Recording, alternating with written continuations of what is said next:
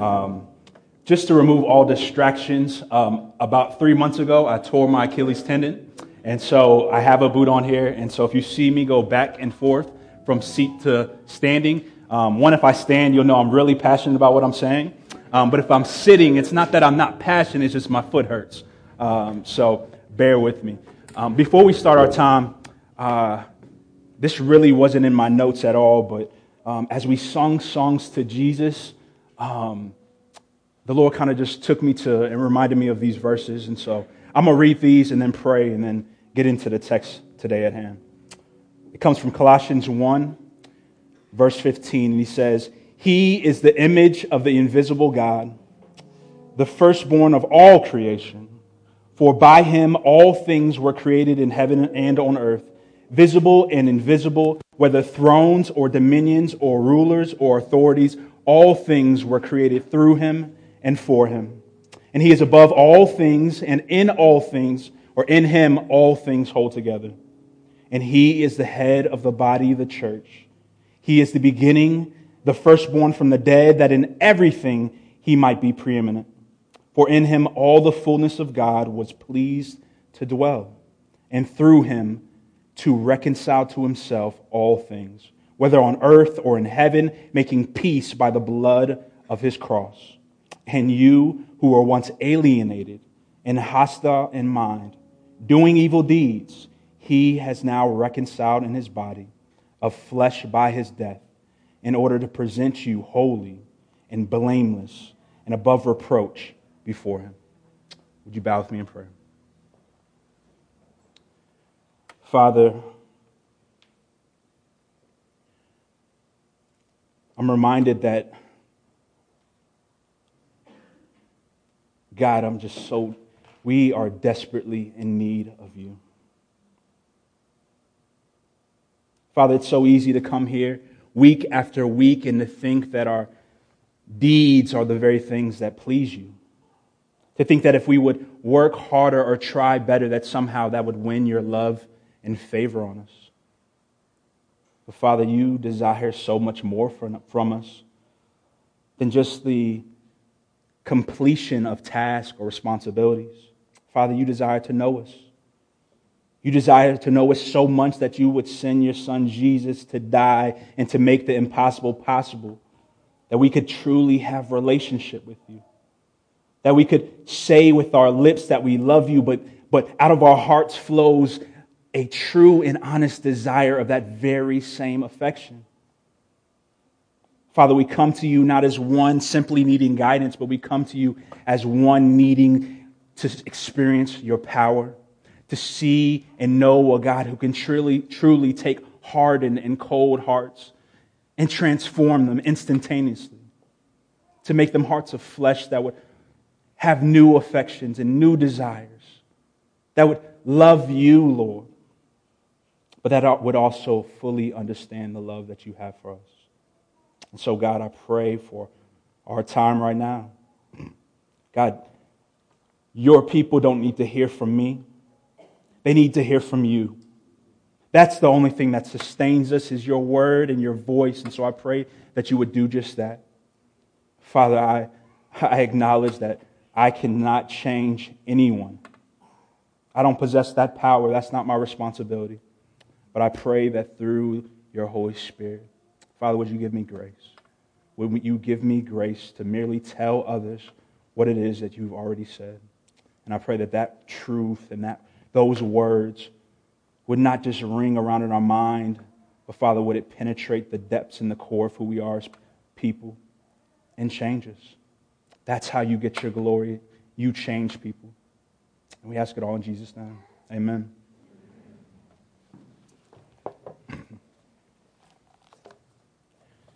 Over this last week of kind of reading Mark chapter 12, um, I have to confess it was a tough text to kind of wrap my mind around.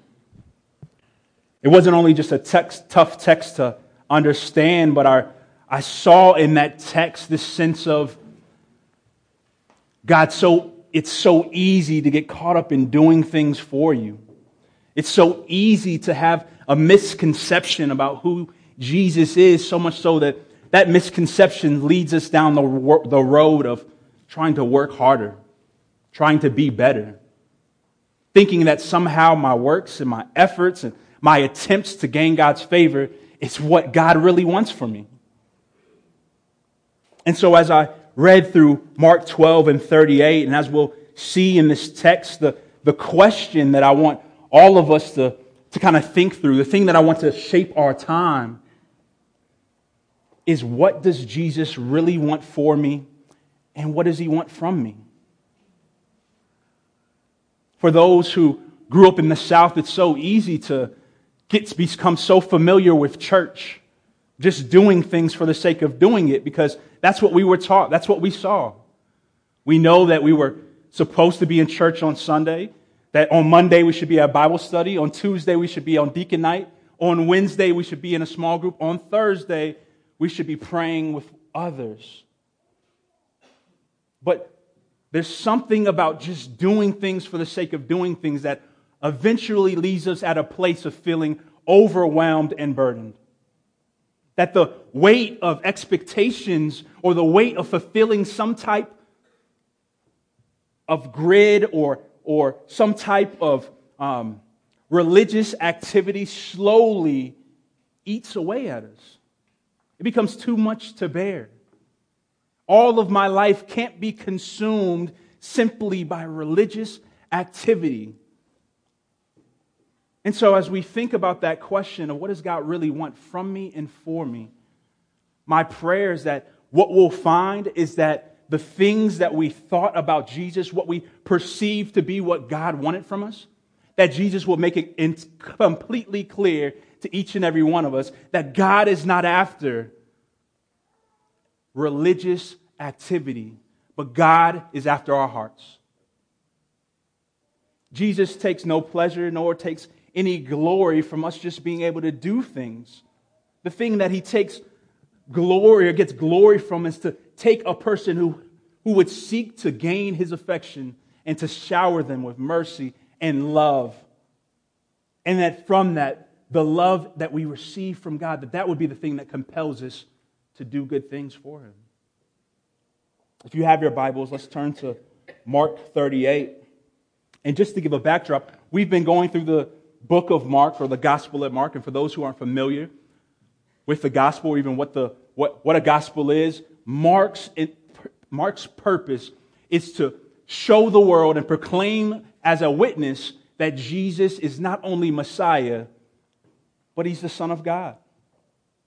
And not only that, Mark specifically writes to a group of people who are suffering. And so the way that Mark, that Mark is going to paint or show Jesus in a different light than some of the other gospels is simply by showing Jesus as the perfect suffering servant. And that in seeing how Jesus suffers in his life, how seeing how Jesus lays down his life for, for others, that now becomes the model by which we can be encouraged that though we suffer, though we go through hard times, the person that we can run to, the thing that we can go to for encouragement is the person and work of Jesus Christ. So, here in 38, Jesus has had an incredibly long day. Over the span of an entire day, Jesus, at the latter stages of his ministry, leading up to his death, Jesus has encountered an onslaught of attacks from the religious leaders of the time. They've questioned his authority. They've questioned his commitment to obeying laws. They've attacked him in every way possible, but to no avail. And so here, Jesus, in a declaration, in his final appeal to the crowds who have looked upon him for answers and for direction, he begins with a warning. Verse 38, it reads, and in his teaching, he said, Beware of the scribes who like to walk around in long robes and like greetings in marketplaces and have the best seats in the synagogues and the places of honor at feasts, who devour widows' houses and for pretense make long prayers. In order to understand this, we have to know who the scribes are. Who are these people that Jesus is warning those who are listening about? Well, the scribes were the very people that God initially had wanted to be the ones who communicated on behalf of God to others. They were the ones who preserved the integrity of who God was and his scriptures and were actually responsible for walking it out. Here, though, the scribes, instead of being a lighthouse to the world of who God was and what he wanted from them, the scribes had twisted, taken advantage of their responsibility as spiritual leaders. And so now Jesus addresses them not from the standpoint of just trying to give some great advice, but with a strong beware. Beware of the scribes, those who would proclaim all of the truths about God, those who would say that they have a right answer for every single thing as relates to the matters of life. But if you were to inspect it just a little bit closer, you would find nothing more than greed and death. Some of us have had experiences growing up in the church where that's what we've seen. That the very people that we wanted to trust and entrust our hearts and our souls even to, the very people that we look to for the answers about who God was, we've only been met with unmet expectations. There's a hypocrisy that has turned us off from God and even the church. And so Jesus here wants to caution us because he wants us to know that though that's been your experience, I want to speak full force to that and say that I don't co sign. I don't co sign the hypocrisy of those who would use me as a means for their own personal gain. Jesus wants us to be aware that he wants more from us than just religious activity, and so he starts with a warning Beware of the scribes. Now, three things are mentioned about the scribes that I think we have to pay close attention to is that one, they like to walk around in long, long robes. And the first thing that you can ask is, well, what's wrong with that? What's wrong with wanting to be fresh? What's wrong with wanting to wear nice things? Well, Jesus isn't simply wanting to point at the fact that about their clothes, but he wants to draw our attention to their motivation. The scribes specifically, in order to distinguish themselves from the masses, what they wanted to do is they wanted to, instead of wearing colorful clothes, as what, which is what all the Jewish people did, they would wear white clothes. So that as they moved and maneuvered throughout the crowds and the masses, what they would find is that people would automatically recognize them. And this lust for recognition would eventually lead to what, what, what, or was the very thing that motivated how they dressed themselves. But not only that, they wanted honor for themselves. A people who were supposed to give glory and honor to the one who was truly worthy wanted to store it up for themselves. And so they would be intent on, as they walked through the marketplaces in their long robes, that they made sure that you acknowledged them. They made sure that you recognized them. And so they stored up honor for themselves. And then, thirdly, they wanted the best seats in the synagogue and the places of honor at feast. There was this lust for recognition. They had to be recognized. It wasn't enough to sit on the front row. What they had to, they had to be on the stage. They had to be seen as more godly than everybody else. They had to let people know that I'm not your equal. I'm not someone you should look eye to eye with. I'm someone you should look up with, someone you should look up to. And so, Jesus, with a level of disgust of seeing that their worlds evolved around and wanting to appear godly, though internally their souls and their motivations weren't for the benefit or the pleasure of other people, that their motivation was their own selfish gain. It says when he saw a similar occasion of this can be found in Mark in Matthew 9, 36. I think in order to understand why Jesus gives such a stern warning, we have to understand where his heart is. In Matthew 9, 36, it says, when he saw the crowds, he had compassion for them because they were harassed and helpless, like sheep without a shepherd. Jesus is motivated fully by the reality of when he looks out at the crowd, he doesn't just see a group of people, but he sees faces. He sees souls. He sees hearts. He sees people who are broken and needy. And so what fuels him or what angers him is that in searching, looking at these crowds, when he sees the brokenness that exists with you and I, that people would take advantage of that reality. That people would prostitute God for the purposes of their own gain. And you know who the collateral damage is? You and I. The collateral damage that comes when hypocrisy is rampant is that people's lives are impacted. And so Jesus doesn't look at the crowds with anger like, how could you be so stupid? How could you be so silly to follow these people? But he looks at the crowds with compassion. His heart breaks.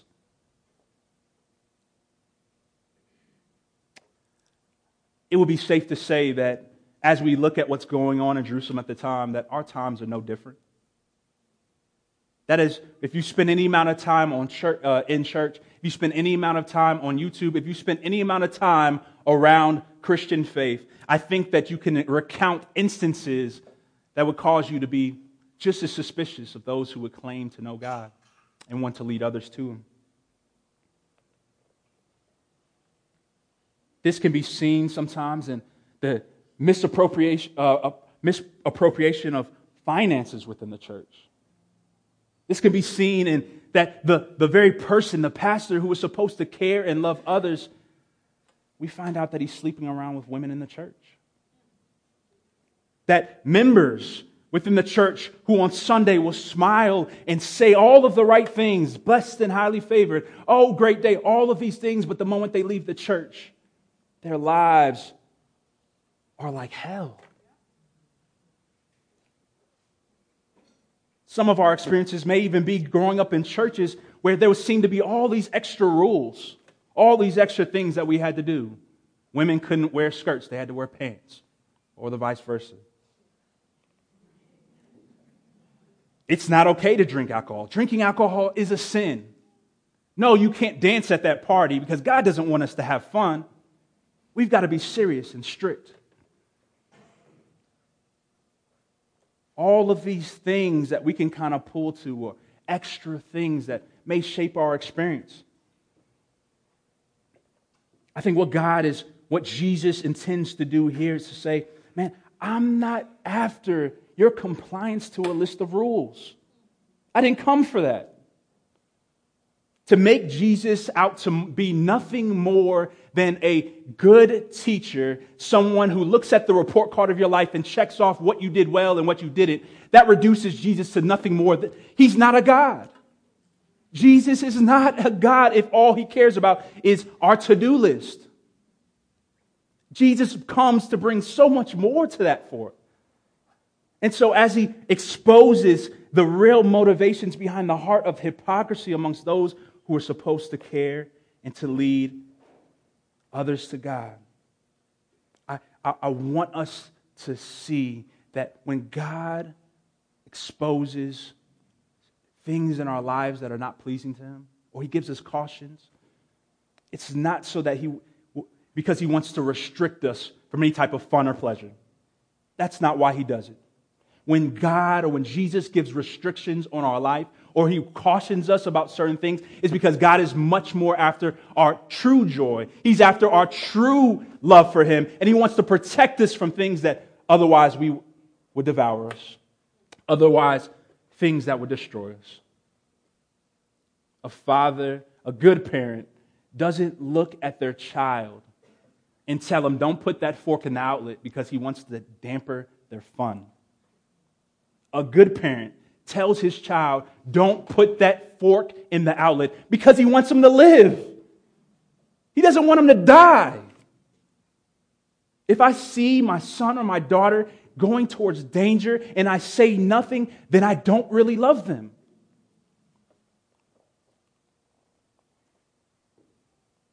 Jesus has no problem calling out the hypocrisy and the abuse that he sees going on within religion be primarily because he knows that it's damaging and leading others down a road that leads to destruction. Jesus doesn't want to co sign religious activity. And so, as, as he goes on, let's keep reading.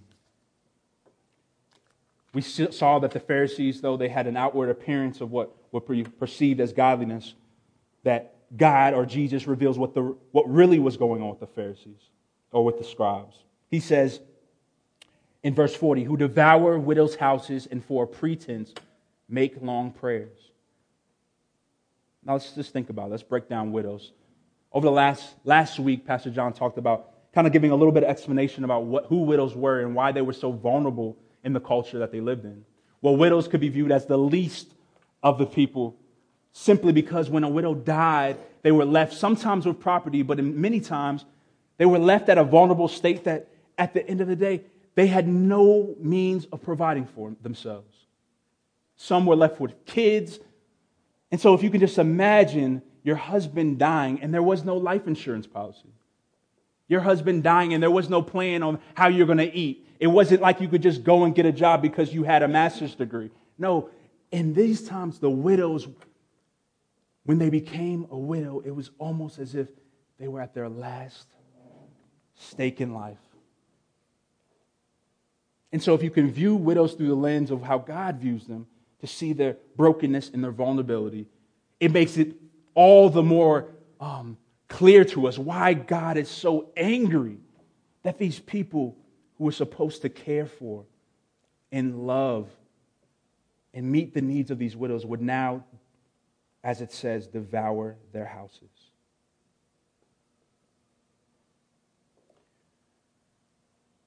When you think of devouring a house, you wouldn't necessarily think of that as coming from someone you're supposed to trust.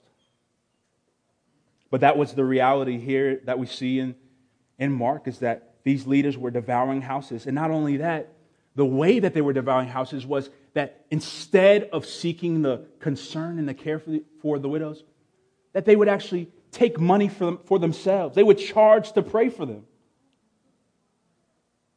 Turn on the TV, turn on and turn on some of these channels, and I guarantee you, you can see the same thing happening where people are charging you to pray, charging you to talk to God on their behalf.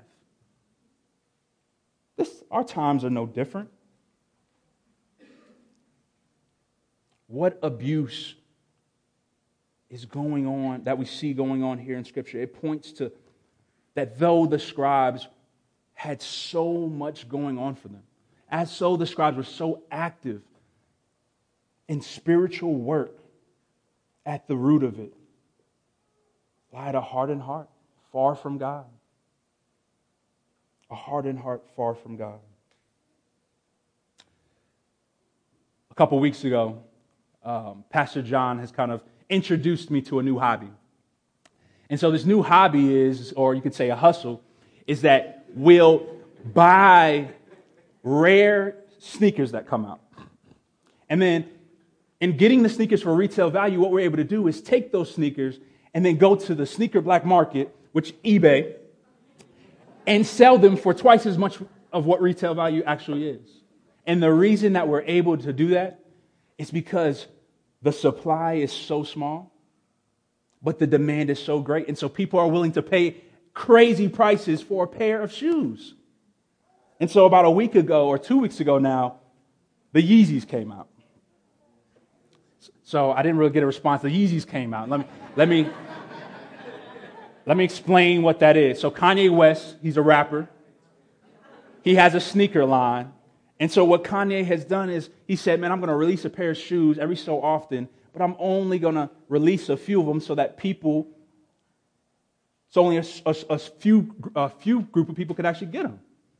And so I'm not really familiar with the sneaker game. Like I remember back in high school where Jordans would come out and people would like stand in line for days and hours. But, but there's been an upgrade in the game today. They don't do that anymore.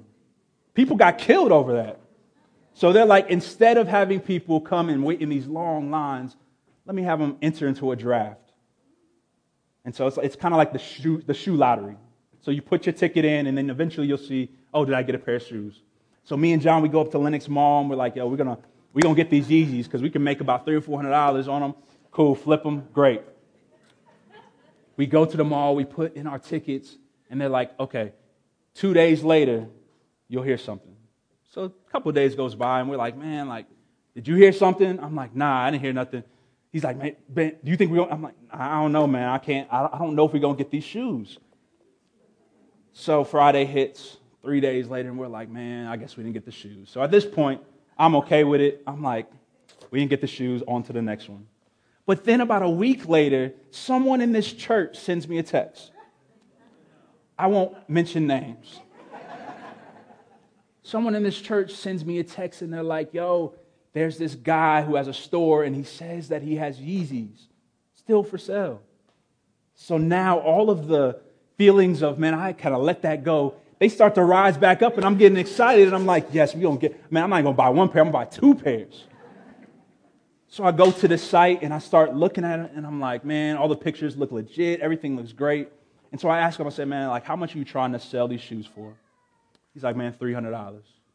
So, mind you, the shoes actually only cost about $210, and these sneakers are going for about $700 online. So, immediately, red flags start coming up like, man, this, this would be so dope if this was true, but I don't know. So, I text our, our resident shoeologist here, um, Caress Spencer. I don't think she's here right now.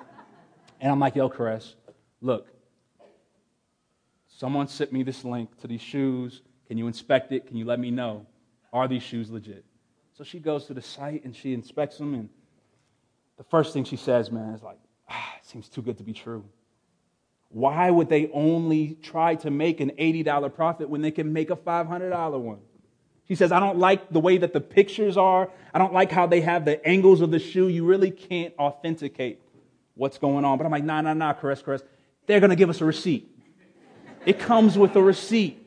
You see the box, it looks the exact same. So I still didn't want to let it go, let go of my great hopes.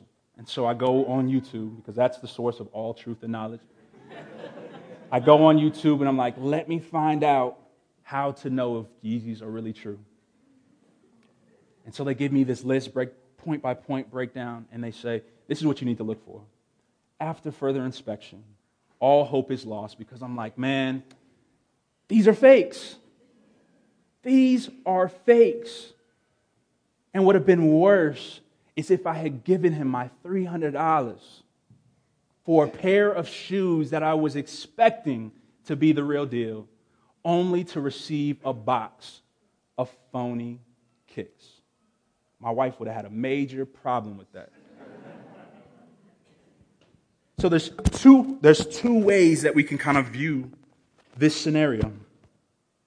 My first view could have been like, man, Caress and these other YouTube experts, man, they just wanted to, they, they didn't want me to have the shoes in the first place. They're haters, man. They just want to rob me of all my joy of being able to see these shoes that I can make a few hundred dollars off of.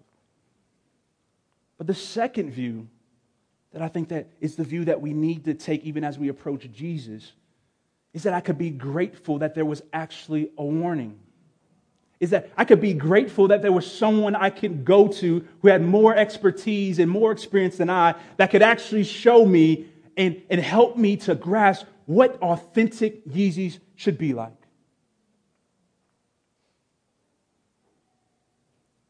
The misconception behind Jesus is that he is like the former, that he just wants to control our lives, to rob us of all fun and joy and to do so in a way that would not bring about life, but bring about death. His condemnation of what he sees taking place with the scribes is the reason why it hurts him so badly. The reason why he's outspoken about it is because he doesn't want you and I to be lost in trying to figure out what is the right way to God. And when we have bad examples and we have bad models, it muddies, the, it, it muddies our ability to be able to discern what is the right way to God. The thing about Jesus is that, yes, he's going to condemn and he's going to um, warn us of the things that are going to hurt us.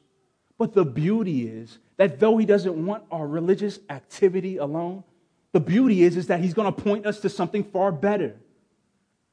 He's going to point us to something we can place our hope in that isn't something that we have to be unsure about, but is something that we can be absolutely and completely assured on. And that's himself.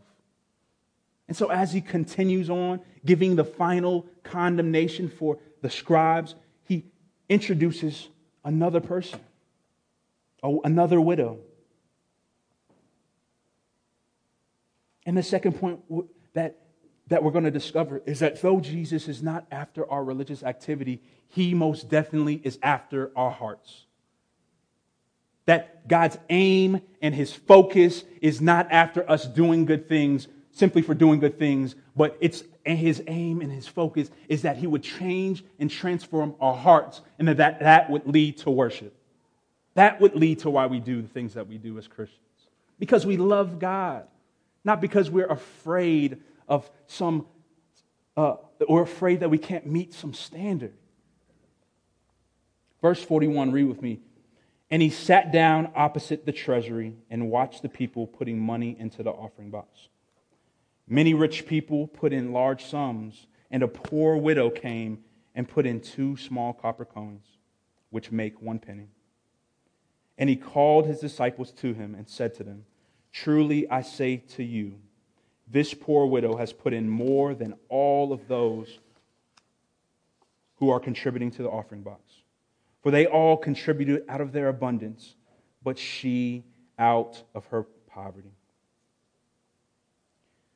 Another widow enters the scene, and as Jesus sits and he watches the religious activity going on, where people had come to give to the church, he notices this one individual. This widow, by all measures of worldly success, had none of it. This widow, by all of our definitions of what we could think was how we should live our lives, she had none of it. She would be deemed as a failure but yet she catches the attention of our Lord Jesus. So Jesus sits down. He watches rich people put in large sums of money. And then he watches a poor woman come and give two coins to make up a penny. Now, in our culture, it doesn't, there's nothing less than a penny. Only thing less than pennies are having lint in our pocket because we don't have any money. So, for this woman to take two objects that eventually would make up a penny, we could assume that, man, she was living in poverty. She didn't have anything else to offer. And so, the beautiful thing about what Jesus does is that he not only recognizes her, but he commends the sacrificial gift that she gives to the church or to the temple. A question that I think we could all ask is why would this woman give her last to God? Why would she give up everything to God? Now, I want to be careful that this text right here is not a, um, a prescription for how we should give. That's not where we're going to go today. But I do think that there are some things that we can see in with that we can um, that we can tell from the life of this woman that that ultimately would lead her to be willing to sacrifice everything for the God that she loved. For us as Christians, the only thing different between us as Christians and, and the religious hypocrites that we see mentioned early on is that we recognize our need for a Savior. Is that we recognize that, that all of the activities that we do don't add up to enough to buy God's approval and love for us. And so instead of pretending, we denounce the things that we do that are wrong and we cry out to God for his forgiveness and mercy. We lean on the righteousness, not of anything that we can gain, but we, leave, we lean on the righteousness of Jesus. And so this is not, again, this is not a prescription for how we should give. But a question I want all of us to ask ourselves is if this poor widow were willing to give all for the God that she loves. Would we be willing to do the same? God here is not looking so much at what the specifics about what taking, what's taking place. He's looking at the work that has been done in our heart. that would compel her to say, I'll forsake it all. If God will require it of me, I'll sell it all. I'll give it all up. I'll go where He wants us to go. I'll do everything. Because I know that I'm not living for the here and now. I'm not living for what this earth or what this world can give me. I'm living for the, the world to come. And so this woman has, has, has grasped that. She's, she, she realizes that it's not so much about the amount of her gift, it's about the attitude of her giving.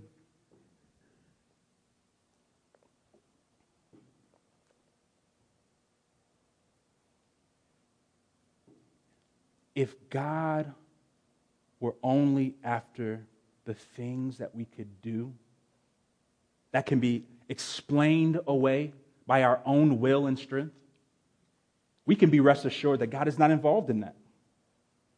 God's not involved with that. There's a way that we can do good things without needing God's help to do them. And so, here, as he points us back to a model, an example, what he's saying here is that, man, I'm not after activity, I'm after your hearts. What it means to be a Christian is that we love Jesus. And not just love him with our lips, but that our life overflows from that love to where it would be willing to sacrifice our last if that's what he required from us.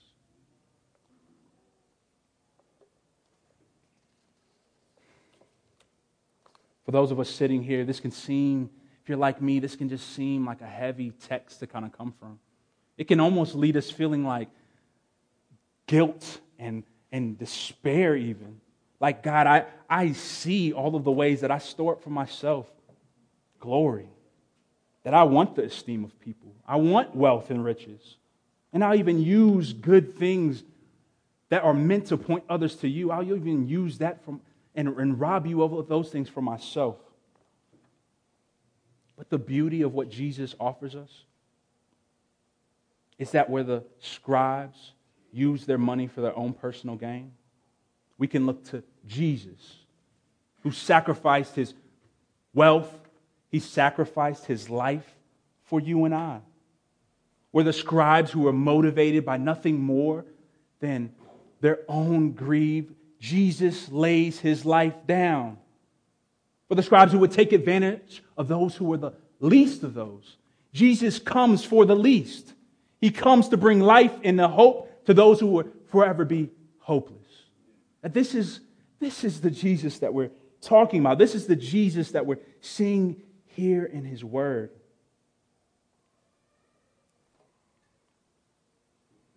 We want to fully recognize that a lot of us come from experiences that are painful.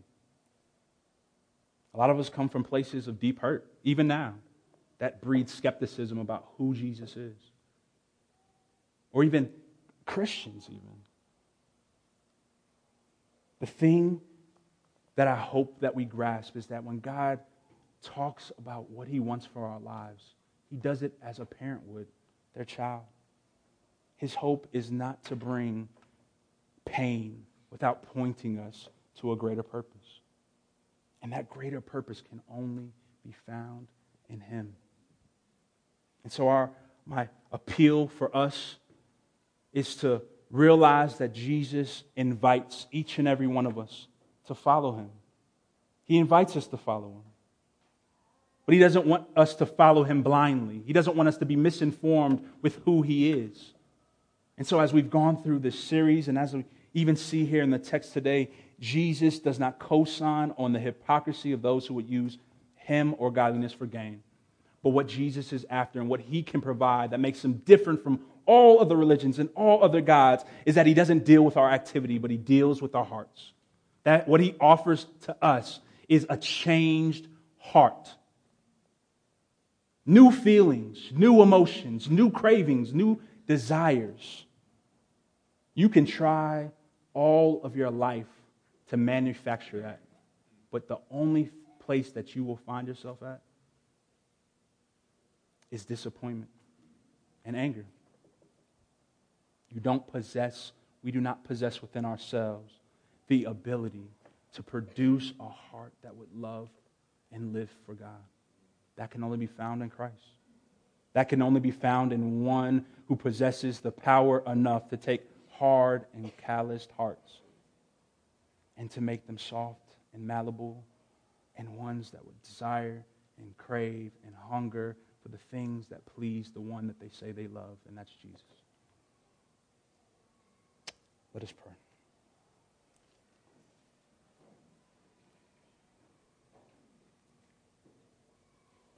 Father, I'm grateful that you want more from us than an outward conformity to a list of rules.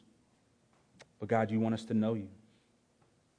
And you want us to know you for who you really are, not who we would want to make you into. And so, God, I pray that today would be a time where we really think soberly about what it is that you want from us and for us.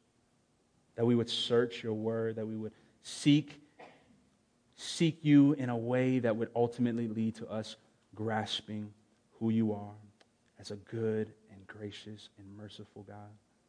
Father, lead out in your appeal that people would see your goodness, and that would be the thing that leads to repentance. Father, no works, no task, no anything can earn your pleasure and your favor. But Father, we thank you that Jesus is the one who has lived the perfect life that we could never live. And that in return for us placing our trust in him, that he offers us that very same righteousness. Father, we're grateful that you forgive sinners and that you offer us a hope that you will do a work in us that only gives you all the glory. We thank you. We ask it all in Jesus' name. Amen.